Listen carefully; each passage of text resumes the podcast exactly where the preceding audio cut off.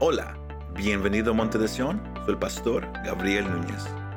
En esta ocasión compartimos un mensaje especial titulado Entrando en el Jordán, donde aprendemos que la clase de fe que Dios quiere de nosotros es una fe obediente. Espero que este mensaje te anime y te fortalezca.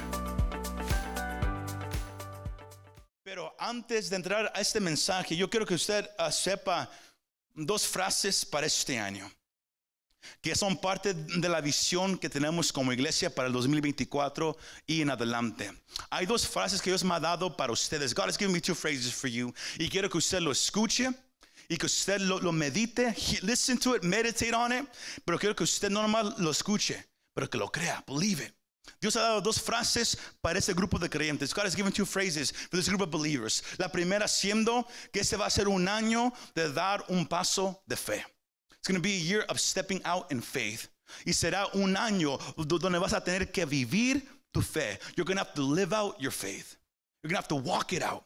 Este ya no va a ser, este no es un año donde usted va, nomás va a sentarse escuchar, aprender, irse a la casa y venir la, próxima vez y hacer exactamente lo mismo. No, este va a ser un año donde Dios va a sacar a la iglesia, a la familia y al individuo y va a forzar que usted tenga, tenga que dar un paso de fe. You're going to have to give a step of faith. Dios te va a poner en situaciones este año que va a requerir que tomes un paso de fe. You're going to have to take a step of faith. Vas a tener que vivir tu fe. You're going to have to walk out your faith. Porque todos aquí podemos decir, si yo miro aquí sin hacer, sin hacer ninguna pregunta, yo puedo decir que un, un, buen número de ustedes, ustedes ya creen en Jesús. You believe in Jesus. Y, y ustedes pueden decir, yo tengo fe. I got faith. Pero este año Dios va a requerir de ti fe y confianza. Faith and trust. Uh, Elder Andrew, can, can, can, you tell me for a moment? Uh, uh, hay una diferencia entre fe y confianza. Porque muchas veces se usa esa palabra in, in, uh, interchangeably, se, se, puede usar una por la otra. Pero cuando hablamos de fe, hablamos de confianza de que Dios puede y hará todo lo que Él ha dicho. Entonces, escucharon esa parte. La fe es que, que usted cree que Dios puede hacer todo lo que Él ya ha prometido. Eso es fe. Confianza es tener esa seguridad en, el carácter de Dios, de que Dios no miente, de que Dios no cambia. A través de los años hemos, uh, can, can, you face that way? Stand right here. Hemos usado un, un ejemplo que, que, se usa mucho en las escuelas, en, en, en, en tiempos de, de, de, de negocio, pa, para hablar mucho entre, entre, promover confianza entre uno y, y, el otro, donde una persona se para mirando hacia un lado, otra se para detrás de la persona y, y luego se dice, échate para atrás, fall backward, don't do it, fall backward. Pero Quiero nomás usar ese ejemplo para que noten la diferencia entre fe y confianza. Fe es que Elder Andrew sabe, él, él cree que yo lo puedo alcanzar si él se cae. Eso es fe. Confianza es que él se deje caer. Se me agarraron. Fe es que él cree que yo lo puedo sostener si se cae para atrás. Confianza es que él lo haga. Todos agarraron la diferencia entre fe y confianza. Fe es que usted cree que Dios él puede hacer todo escrito en su, en su Biblia. Confianza es que usted le dé la oportunidad que lo haga. Thank you, brother. Este año Dios quiere tu fe y tu confianza. Voltee al que esté cerca de usted. Dígale, Dios quiere nuestra fe y confianza. God wants our faith and confidence. Pero, dígaselo, say it to him. Dios quiere tu fe y tu confianza. Dios quiere tu fe y confianza. Él, él nos, todos aquí creen que Dios puede hacer cosas grandes, ¿verdad que sí? Lo escuchamos, los martes lo oramos. Pero ¿cuánto, cuántas veces le hemos dado la oportunidad para que lo haga? Confianza. Este año tenemos que, tenemos que reconocer que ahorita vamos a entrar al Jordán. We're going to step into the Jordan. Ese es el título de ese, mensaje. Entrando al Jordán. Stepping in, into Jordan. Entrando al Jordán. Stepping into Jordan. yo quiero que usted reconozca una cosa que Dios quiere de nosotros. Que Él quiere de, de esta iglesia. Que Él quiere de la familia de cada uno de ustedes. Él, él, quiere de cada uno de ustedes individualmente. Eso va a requerir ese año la iglesia, la familia y el individuo. Él quiere que tú des el paso al Jordán este año. For you to step into Jordan. Y vamos ahorita a explicar eso un poquito más. Pero ah, si, usted me conoce, a, mí me gusta darle el punto principal en el comienzo para, que usted entienda el mensaje. Pero este año Dios quiere que des un paso de fe en confiar que Dios hará lo que Él ya te ha prometido a ti. God's going to do what He promised you, lo que Él te ha prometido, lo, que Él te ha hablado, sea, por su palabra, sea por alguien orando por ti, sea este año, sea el año pasado, sea hace cinco años, lo que Dios te ha prometido. Él quiere que tú des un paso de fe este año para que mires el cumplimiento de esa promesa. Pero escúcheme, antes de que usted diga, aleluya, oh, sounds pretty good. No, esa confianza, mire ese renglón solito, esa confianza requiere tu fe activa. Requiere obediencia activa. ¿Qué es lo que Dios va a forzar de ti este año? Dios, ahora, no sé si es una, frase ah, de verdad, yo nunca lo había escuchado, lo, escuché primero con, mi, con mi esposa y mi suegra, pero Dios ya no te va a apapachar este año. Is that a word? No sé si es una frase real o si es más de un rumbo, pero Dios ya no te va a decir, oh, pobrecito. No, este año Dios te va a llamar a que confíes en Él. Te, va, te, van a venir situaciones este año, quizás en el trabajo, quizás en las finanzas, quizás en la familia, quizás aquí en la iglesia, donde quiere que pueda ser, que Dios va a forzar que tú entres al Jordán. Y tú tienes que estar dispuesto a hacerlo. Porque muchos han esperado años por un cumplimiento. Cuando Dios te ha dicho, lo único que yo he esperado de ti es que tomes el paso. Este año Dios va a forzar que tú tengas que tomar ese paso. Y muchos se van a asustar. Pero si usted una vez ha mirado la mano de Dios, Dios nunca suelta a sus hijos. Dios nunca deja solo a su iglesia. No sé si habrá alguien que cree eso esa tarde. Dios nunca suelta a sus hijos, a sus hijas. Él nunca suelta a la iglesia. Este pasaje de Josué capítulo 3 es un pasaje que hemos, ah, como iglesia, lo hemos enseñado a través de los años. Pero esta vez Dios me lo mostró de una manera un poco diferente. Porque yo recuerdo predicar un mensaje acerca, acerca de ese capítulo años atrás, llamado Cuando Dios te estira. Pero en, esta vez el, Señor me, llevó a mirarlo de una manera muy diferente, de, la importancia de cómo Dios obra, no nomás en la vida de una persona, pero en la vida de un grupo, de una familia, para, para que Él haga su voluntad, para que, para que la persona pueda crecer. Esta nación de Israel había pasado 40 años en, el desierto. ¿Por cuál razón? Porque nomás tomó un día. It took only one day para que Israel saliera de Egipto pero le tomó 40 años para que Egipto saliera de Israel. Dios te puede librar en un momento, en un día. Pero hay veces que el mundo, los deseos, Dios tiene que tratar con nosotros por un buen tiempo para sacarnos de ahí. Pero para Israel, el tiempo había llegado. Moisés, su siervo, había muerto y Dios había llamado a Josué a tomar el cargo para, para cruzar el pueblo a la promesa que Dios les había prometido desde antes con Abraham, con Isaac, con Jacob, luego con Moisés, que, que dio todo lo que Dios había prometido. el tiempo de cumplimiento había llegado. Pero se requería un grupo dispuesto a tomar el paso. Otro grupo no lo quiso hacer. Siempre miraba hacia atrás, siempre se quejaba, no le gustaba el nuevo camino donde Dios los estaba llevando, no le gustaba tener que, que, confiar que Dios les iba a dar de comer, que Dios los iba a proteger, que Dios los podía sanar. No querían hacer eso. Y por eso una generación tuvo que morir en el desierto, porque no quiso creer la palabra de Dios.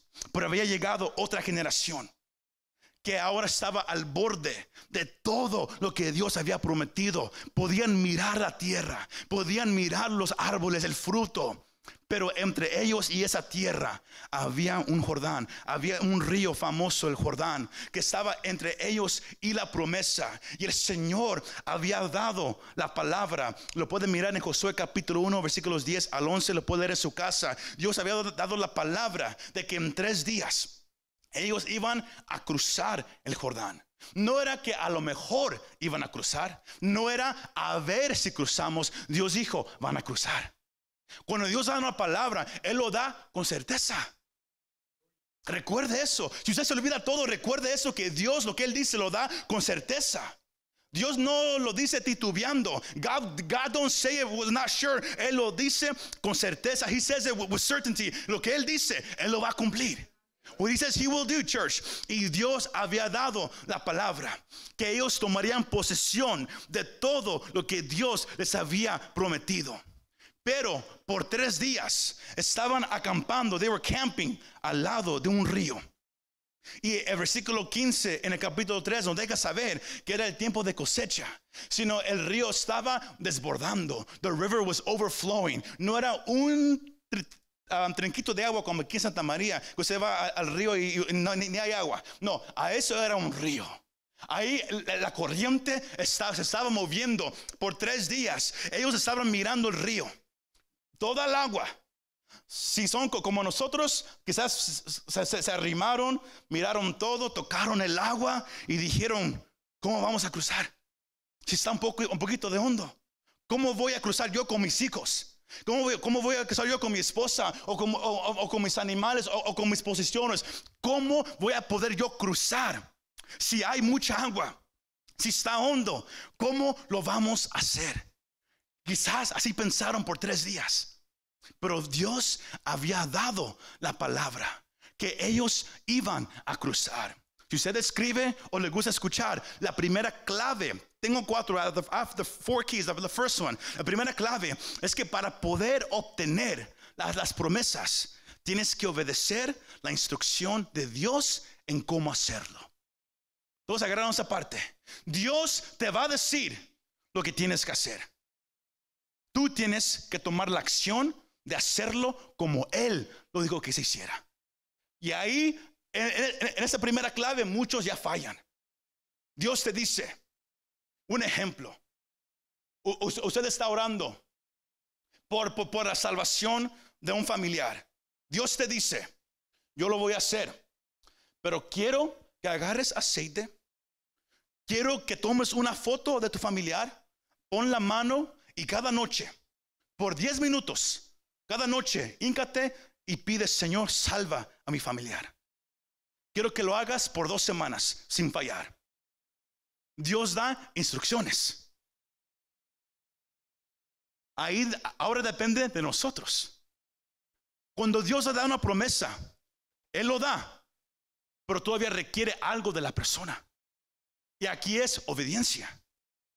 Que usted tome el aceite, agarre la foto, ponga manos, ore por dos semanas, diez minutos sin fallar, no nueve minutos con 50 segundos, no, diez minutos, ore, creyendo que Dios lo va a hacer. Muchos quizás lo hacen dos días, tres días. Quizás se siente un poco raro hacerlo y, luego quizás ah, como que nada está pasando, quizás a lo mejor se hace peor el familiar y dejan de hacerlo. O quizás nomás oran, Señor, sálvalos, sin hacerlo como Dios dijo específicamente que se hiciera. Ahí es el problema de muchos cristianos que no obedecen exactamente lo que Dios quiere que se haga. Dios había dado palabras específicas. Van a acampar por tres días ante el Jordán, pero no para ahí. Dios había dado la palabra. Ahora el pueblo tenía que responder. La palabra era que cuando ellos vieran el arca de Dios, the ark of, the covenant, que el arca representaba la presencia de Dios. Hoy en día usted y yo sabemos que Dios, está con nosotros donde quiera que vayamos. Pero en ese tiempo el arca era la, la manifestación de su presencia visible para una nación. Ellos reconocían que, el arca representaba que Dios está conmigo. La palabra era, cuando el arca se, empiece a, empieza a salir, ustedes van a ir detrás de ella. Diciendo, cuando Dios se empiece a mover, tú síguelo. you follow him. Cuando Dios empiece a obrar, tú síguelo. You follow. No, no, no te quedes mirando como, como dijo el, el, futbolista Messi como bobo. No, tú nomás sigue. Tú sigue lo que Dios está haciendo, la obra del Señor. Ellos iban a estar a una distancia. ¿Por qué? Porque ellos nunca habían pasado por ese camino y Dios los tenía que dirigir. Cuando Dios te llama a, algo, Él quiere que tú lo sigas porque tú nunca has ido por ahí. Tú no puedes confiar en tu recurso. Tú no puedes confiar en tu fuerza. Tú no puedes confiar en tu mente. Tú no puedes confiar en ti mismo. Tienes que ir detrás de la presencia de Dios. Eso era la instrucción que el Señor había dado a la iglesia, a esta nación. Si, si, me va siguiendo. Cuando Él nos llama, Él quiere dirigir, Él quiere que usted nomás lo siga. Pero para que usted pueda mirar cuando Dios se va a mover, que usted pueda discernir cuando es Dios y no eres tú, cuando es Dios y, y no el mundo, tiene que haber algo. Y el Señor lo deja saber en el versículo 5 que eso iba a requerir consagración. Y esa es la clave número dos, que tiene que haber una preparación espiritual para mirar una manifestación divina. Antes de que puedas mirar un mover de Dios, te tienes que consagrar. You gotta consecrate yourself. Se me va siguiendo. Antes, muchos aquí dicen, pastor, ¿cómo sé cuando Dios me está hablando? Pastor, ¿cómo puedo discernir cuando es Dios hablando y, cuando soy yo o el mundo o Satanás o alguien más? Bien simple. Yo siempre digo, métete a la presencia de Dios. Dios le dijo a, a la nación, conságrense para que puedan mirar cuando Dios está moviendo. Porque muchos llegan a la iglesia Muchos nomás miran a la gente, pero nunca miran el mover de Dios. ¿Por qué? Porque sus ojos no lo pueden mirar. ¿Por qué? Porque no se han metido a la presencia. Hoy en día, para ellos, para ellos la consagración era lavarse la ropa y abstenerse de relaciones sexuales los casados por tres días. Para nosotros, la, consagración es meterte a la presencia de Dios todos los días por medio de oración y su palabra. ¿Por qué? Pablo dice que la palabra es que el lavamiento, es agua. La palabra de Dios te lava la mente, te lava el corazón. La palabra te lava. Por eso tienes que leer la palabra todos los días para que estés limpio todos los días. La oración fortalece tu espíritu y te ayuda a reconocer la voz de Dios. El ayuno algo que vamos a hacer el, viernes que, viene, el ayuno. que hace? Te, te, despoja de todo lo que está dentro de ti para que puedas mirar lo que Dios está haciendo. Sino para mirar un mover de Dios, te tienes que preparar espiritualmente. Sino la, la primera clave era que Dios da la palabra. Tú tienes que obedecer.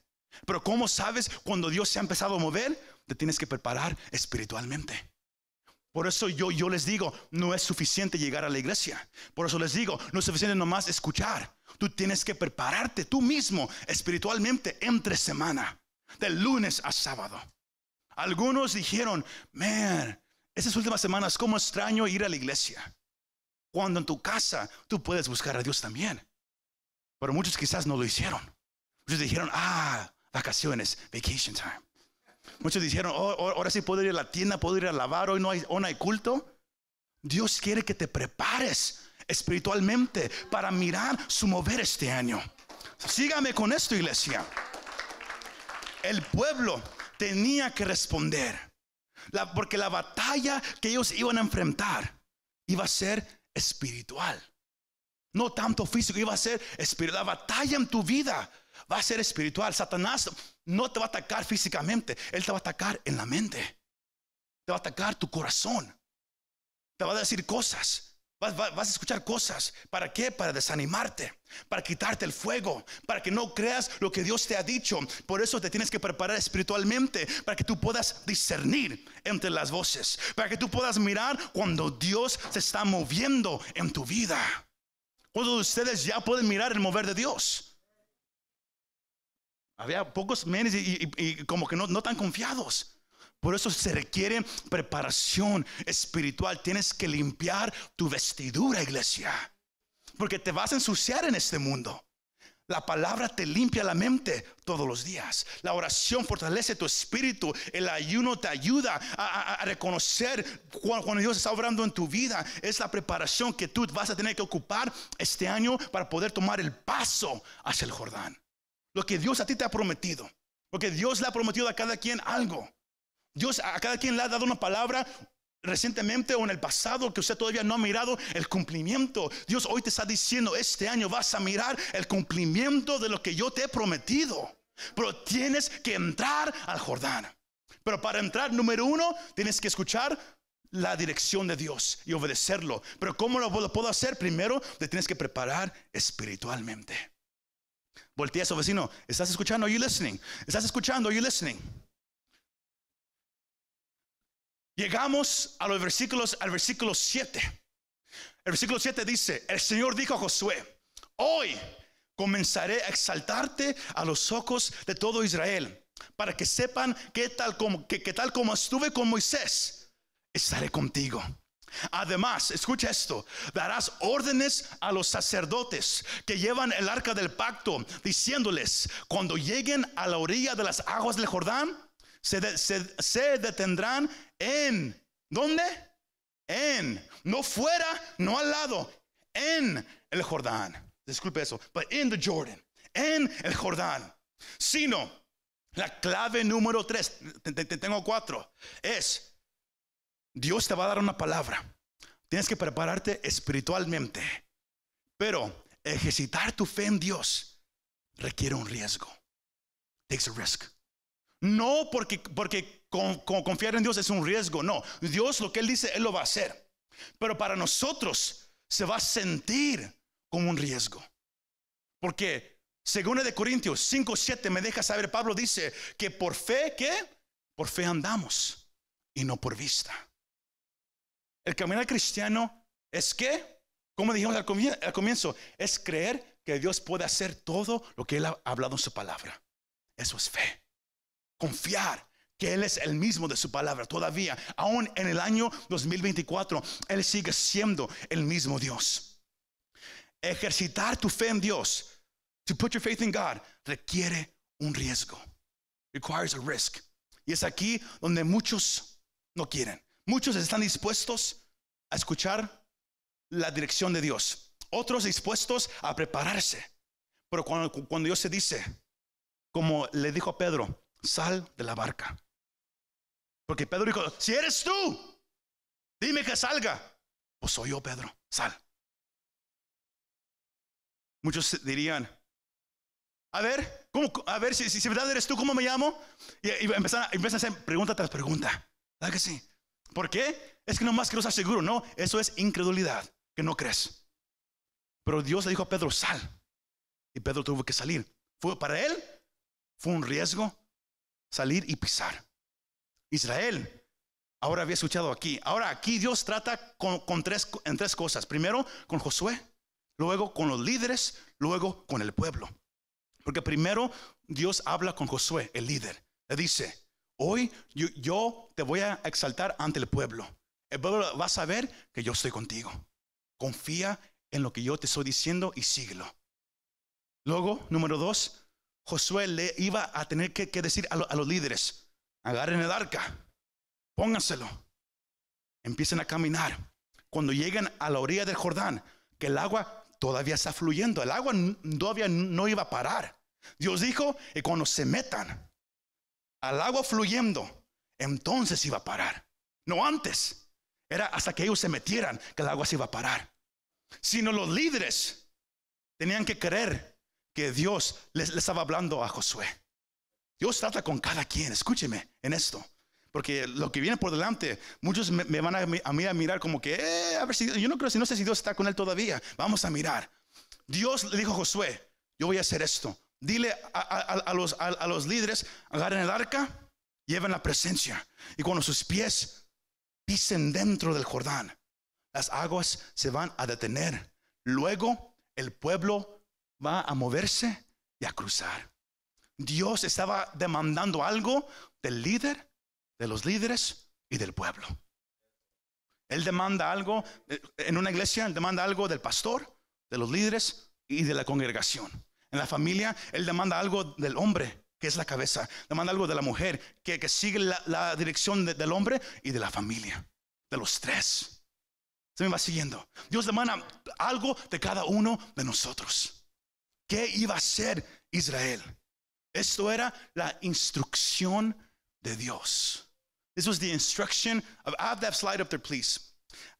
Poner nuestra fe en acción es parte de la prueba de tu fe. Santiago dice algo muy interesante, que todos pueden decir, yo tengo fe en Dios. Todos pueden decir, yo creo en Dios. Pero Santiago dice, dices que hay fe, pero ¿dónde está la evidencia? ¿Dónde están las obras? Si tú dices, yo tengo fe, pero no hay obras, tu fe está muerta. Es una fe falsa. Poner tu fe en acción es parte de la prueba de tu fe. Tú puedes decir, yo confío en Dios. De veras, ¿estás obedeciendo lo que Dios ya te dijo que quisieras? Uh, pues un poquito, es que, usted no entiende. Es que eso... Excusas. Pedro dice en 1 Pedro 1, 6 al 9 en lo cual ustedes se regocijan grandemente, aunque ahora, hablando del cristiano en este mundo, por un poco de tiempo, si es necesario, serán afligidos con diversas pruebas. El cristianismo no es algo fácil, hermano y hermana. Para que la prueba de, de la fe de ustedes, que es más preciosa que el oro que perece, aunque probada por fuego, se hallada que resulta en qué? Alabanza, gloria, honor en la revelación de Jesucristo. Cuando tu fe es probada, es ahí donde sale alabanza, honor y gloria para el Señor Jesucristo. Todos pueden cantarle a Dios cuando el canto se lo saben o el canto les gusta. Pero cuando usted ha pasado por el infierno, cuando has pasado por enfermedad y Dios te mantuvo, la alabanza es muy diferente. Es una alabanza que nadie puede fingir. Y, es lo que Pedro aquí dice, versículo 8, a quien sin haber visto ustedes lo aman, a quien aun, aunque no lo ven, pero creen en él y se regocijan grandemente con gozo inefable y lleno de gloria, obteniendo como resultado de su fe la salvación de sus almas. Todo en el cristianismo, everything in Christianity depende de fe en Jesús. Depends about faith in Jesus. Es la instrucción del Señor. Poner tu fe en acción es parte de la prueba. Si tu fe nunca ha sido probada, tu fe no es real. Todos me agarraron ahí. Cuando tomas, pero escucha eso, Dios es más, más de, lo que tú y yo lo conocemos. Cuando tú tomas un paso de fe, Dios te anima todo el camino. Eso fue algo que yo, no, yo nunca había notado en el pasaje de Josué. Y yo a veces me, yo, me, yo, yo, me he preguntado como pastor, porque hay veces que Dios le dice lo mismo a una persona. Yo te amo. Yo estoy contigo. ¿Por qué lo mismo? A veces yo pienso, Señor, quizás van a pensar que yo nomás me, lo estoy inventando porque es lo mismo. Hasta, hasta que aquí no note esto. Y cuando tú tomas un paso de fe, Dios ahí está para animarte, para que no retrocedas. Diciéndote, tú puedes. Yo estoy contigo sigue caminando. Yo sé contigo, no te rindas, yo te amo. Porque, ¿Por qué? Porque cuando tomas el paso de fe, el enemigo ahí está para desanimarte. Ahí está para decirte, no puedes, no intentes, vete para atrás, vas, vas a fracasar. Dios te dice, yo estoy contigo. Mañana Él te dice, yo estoy contigo. Una semana Él te dice, yo estoy contigo. ¿Por qué? Porque Él está ahí para animarte, para que tú sigas caminando. Es lo que Dios hizo con Josué. ¿Cuántas veces en Josué usted lee que Dios le, dijo a Josué, no temas ni desmayes? Porque Jehová tú está contigo donde quiera que tú vayas. ¿Por qué? Porque Josué batalló con temor. Por eso Dios le, tuvo que recordar cada vez, no temas, que yo estoy contigo. Si Dios te repite algo a ti cada vez, es porque Él reconoce que ahí está tu batalla. Y Él te dice, sigue caminando. Voltee a su vecino, dígale, sigue caminando, keep walking, sigue caminando, keep walking, sigue caminando, keep walking. Dios le dio la instrucción, pero tomaría un paso de fe. The next slide, please. Tomando el paso de fe. Los sacerdotes tenían que, caminar dos mil codos, que hoy en día son mil yardas, a thousand yards. Tenían que caminar con el arca. El pueblo iba a estar mil yardas de distancia de ellos. ¿Para qué? Para que el pueblo podía reconocer y mirar por dónde iba el arca. Porque si estaban muy cerca, quizás se iban a empezar a adelantar de la presencia y no iban a saber qué hacer. Muchas veces así somos nosotros. Dios dice algo y nos queremos adelantar antes de Dios. Cuando Dios dice, no, no, no, todo tiene su tiempo. Queremos que Dios lo haga mañana, que lo haga la, semana que viene. Cuando Dios dice, no, no, no, tienes que ir detrás de mí para que puedas mirar por dónde te estoy llevando. Eso es, yo sé que esto le está ayudando a alguien esta, esta tarde. Dios está diciendo, tienes que ir detrás de mí para que puedas mirar a dónde te estoy llevando. Porque si vas muy rápido, te vas a desanimar porque vas a llegar y no sabes por dónde ir. Vas a decir, man, yo, pensé que Dios me dijo aquí, a lo mejor yo me equivoqué. No, te fuiste muy rápido. Dios trata con cada quien a su nivel. Pero tienes que ir detrás de la presencia de Dios. Ellos tenían que empezar a caminar. Miren los últimos dos puntos. Muchos, muchas veces queremos esperar que el río pare de fluir. La palabra era, cuando lleguen a, a la orilla, métanse. El río no iba a parar. A veces uno mira y dice, "Ah, va, muy, va, muy recio. Y usted, si usted mira un río que está fluyendo, sabe cómo se siente. Se lo va a llevar. Eso era confiar lo que Dios había dicho, que cuando pises, el agua se para. No antes. Es cuando tú tomes el acto de confiar en Dios. Pero muchas veces nos queremos esperar hasta que río pare. A veces hasta decimos, no, es que yo, yo, yo estoy esperando que Dios tome acción. Dios dice, no, no, no.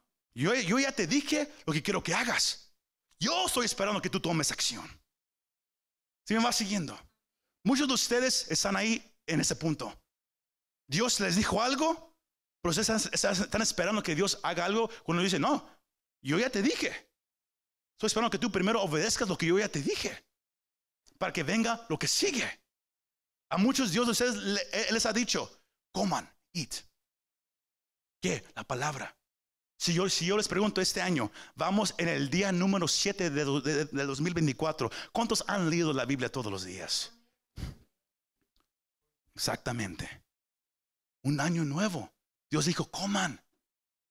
Dios no va a hacer nada sin primero que tú obedezcas primero a lo que Él ya te dijo. Eso requiere fe. Requiere que ya no estés esperando en Dios. Él ya te dijo que ahora confíes en Dios. Voltee a su vecino una vez más. Dígale, ¿en dónde te encuentras? ¿Esperando o actuando? Are you acting or are you still waiting, brother? ¿Estás esperando o estás ya actuando? Era tomar el paso de fe.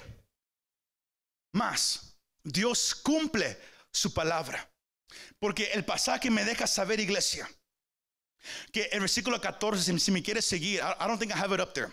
Así que cuando el pueblo salió de sus tiendas para pasar el Jordán, con los sacerdotes llevaron el arca del pacto delante del pueblo. Y cuando los que llevaban el arca entraron en el Jordán, y los pies de los sacerdotes que llevaban el arca se mojaron en la orilla del agua. El río estaba desbordando porque todavía sus, riberas, todos los días de la, de la cosecha. Versículo 16. Las aguas que venían de arriba se detuvieron y se elevaron en un montón a una gran distancia en Adán, la ciudad que estaba al lado de, Zaretán. Las aguas que descendían hacia el mar de Arraba, el mar salado, fueron cortadas completamente. Así el pueblo pasó hasta estar frente a Jericó. Pero mire el versículo 17. Los sacerdotes que llevaban el arca del pacto del Señor estuvieron ¿dónde? ¿En agua? ¿En- en- ¿Estuvieron en lodo? ¿En qué? Explíqueme esa parte. ¿Cómo puede alguien pisar tierra donde un río fluye y la tierra está seca? Sin que sea Dios obrando al favor de la persona. Dios dijo, si ustedes pisan, yo detendré el agua. Y no nomás ahí, ustedes pisarán tierra seca. El lodo se podían hundir, se podían quedar atrapados. No, no, no, iba a ser tierra seca. Cuando Dios te dice algo, Él está obrando en cada detalle grande o pequeño. Por eso tú puedes confiar en tu Dios, que Él es grande y Él es poderoso, iglesia. Todo esto era posible porque ellos miraron cuando el arca se movió. Ellos recordaron la palabra de Dios y ellos obedecieron. La última clave de, esa noche es esto. El vivir y caminar en la promesa de Dios requiere esa clase de fe. ¿Cuál fe, pastor? Fe obediente. Que tú obedezcas lo que Dios te está diciendo que hagas. Eso es. Si tú quieres habitar en todo lo que Dios te prometió, sea sobre ti, alguien en tu familia, una petición que has tenido por años, quizás sanidad, quizás milagro, quizás algo. Dios te, hoy te está diciendo, ese es el año de cumplimiento, pero para verlo tienes que tomar un paso de fe. Tienes que entrar al Jordán. Tienes que vivir la fe que tú dices tener. La tienes que poner en práctica. Porque mi Dios puede hacer todo lo que Él ha prometido hacer, iglesia. Así es el Dios que yo alabo, el Dios que yo predico. Él es grande, Él es fuerte, Él es poderoso, nadie se compara a Él. Así es nuestro Dios, iglesia. Alguien está aprendiendo algo en esta tarde. La pregunta de, de esta tarde es bien simple. ¿Qué acción tomarás tú este año? What are you going to do this year? ¿Qué acción tomarás este año? ¿Qué harás? ¿Qué te ha prometido Dios? ¿Cuál palabra te ha dado Dios a ti, a tu familia? ¿Qué te ha prometido Dios? ¿Llegarás a la iglesia a dormirte cada sermón? ¿Llegarás a la iglesia a nomás sentar, escuchar e irte? ¿O llegarás este año y decirle, Señor, tú has dicho? Recuerde, Dios da la palabra. Tú y yo tenemos que obedecer, tomar el paso y luego miramos el cumplimiento. La palabra es yo voy a hacer todo lo que yo les he prometido. Lo que Dios demanda de ti es obediencia. Obediencia a lo que Él ya te dijo que hicieras. Si Dios te dijo, métete en mi presencia, hazlo. Te va a costar. Si Él, te ha dicho que hagas algo, pues eso tú dices, pero Dios no, no me ha dicho nada. Dile, Señor, ¿qué quieres de mí este año? Quizás hay algo en tu corazón, Señor. Yo quiero que, mi esposo o mi esposa este año te vengan a conocer. Yo quiero que mis hijos sean sanos. Yo, quiero mirar eso o aquello. Dios te va a hablar este año. Porque te va a dar instrucciones. Este año. Yo no dije el mes de enero. Yo dije este año. Es un proceso. Pero si Dios lo dijo, Él lo va a hacer.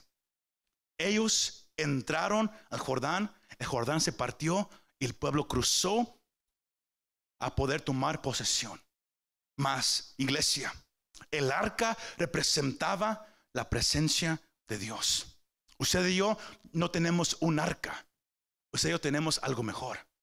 Tenemos, como aprendimos el mes pasado en diciembre, ¿cuál es el nombre de Jesús?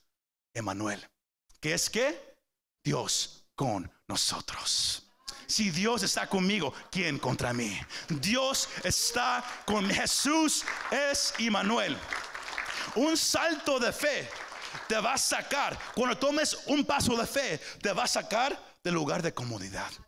Ya no puedes confiar en ti mismo, no puedes confiar en nadie más, puedes, vas a tener que confiar tú y Jesús. Señor, tú lo dijiste, yo lo creo, estoy caminando, Señor. Estoy poniendo mi fe mi pie en el Jordán, porque tú lo dijiste, Señor, y yo creo tu palabra. Y la, cosa más hermosa es que usted y yo vamos a pisar, pero Dios ha prometido algo grande. Jesús ya hizo un camino donde no había un camino. Colosenses capítulo 2, el versículo 15 me deja saber. Pablo hablando de Jesús me deja saber. que Cristo públicamente despojó de todo pecado, de todo demonio, de toda cosa. Y habiendo despojado los poderes y autoridades, hizo de ellos un espectáculo público, triunfando sobre ellos por medio de él. Cristo ha vencido a Satanás. Cristo ha vencido los demonios. Cristo ha vencido la enfermedad. Cristo ha vencido todo obstáculo que pueda pararse delante de ti. Él ha venido, Él ha abierto un camino y Él te está diciendo, sígueme. Él te está diciendo, sígueme, que yo iré delante de ti a donde yo te he llamado. La cosa aquí es, ¿lo vas a seguir o no lo vas a seguir? El altar está abierto. Muchas gracias por escuchar este mensaje. Si te gustó este mensaje, compártelo con tus amigos y familiares. Para saber más de nuestro ministerio, visítanos montedesion.com o también puedes bajar nuestra app para el teléfono. Que Dios te bendiga y nos vemos la próxima vez.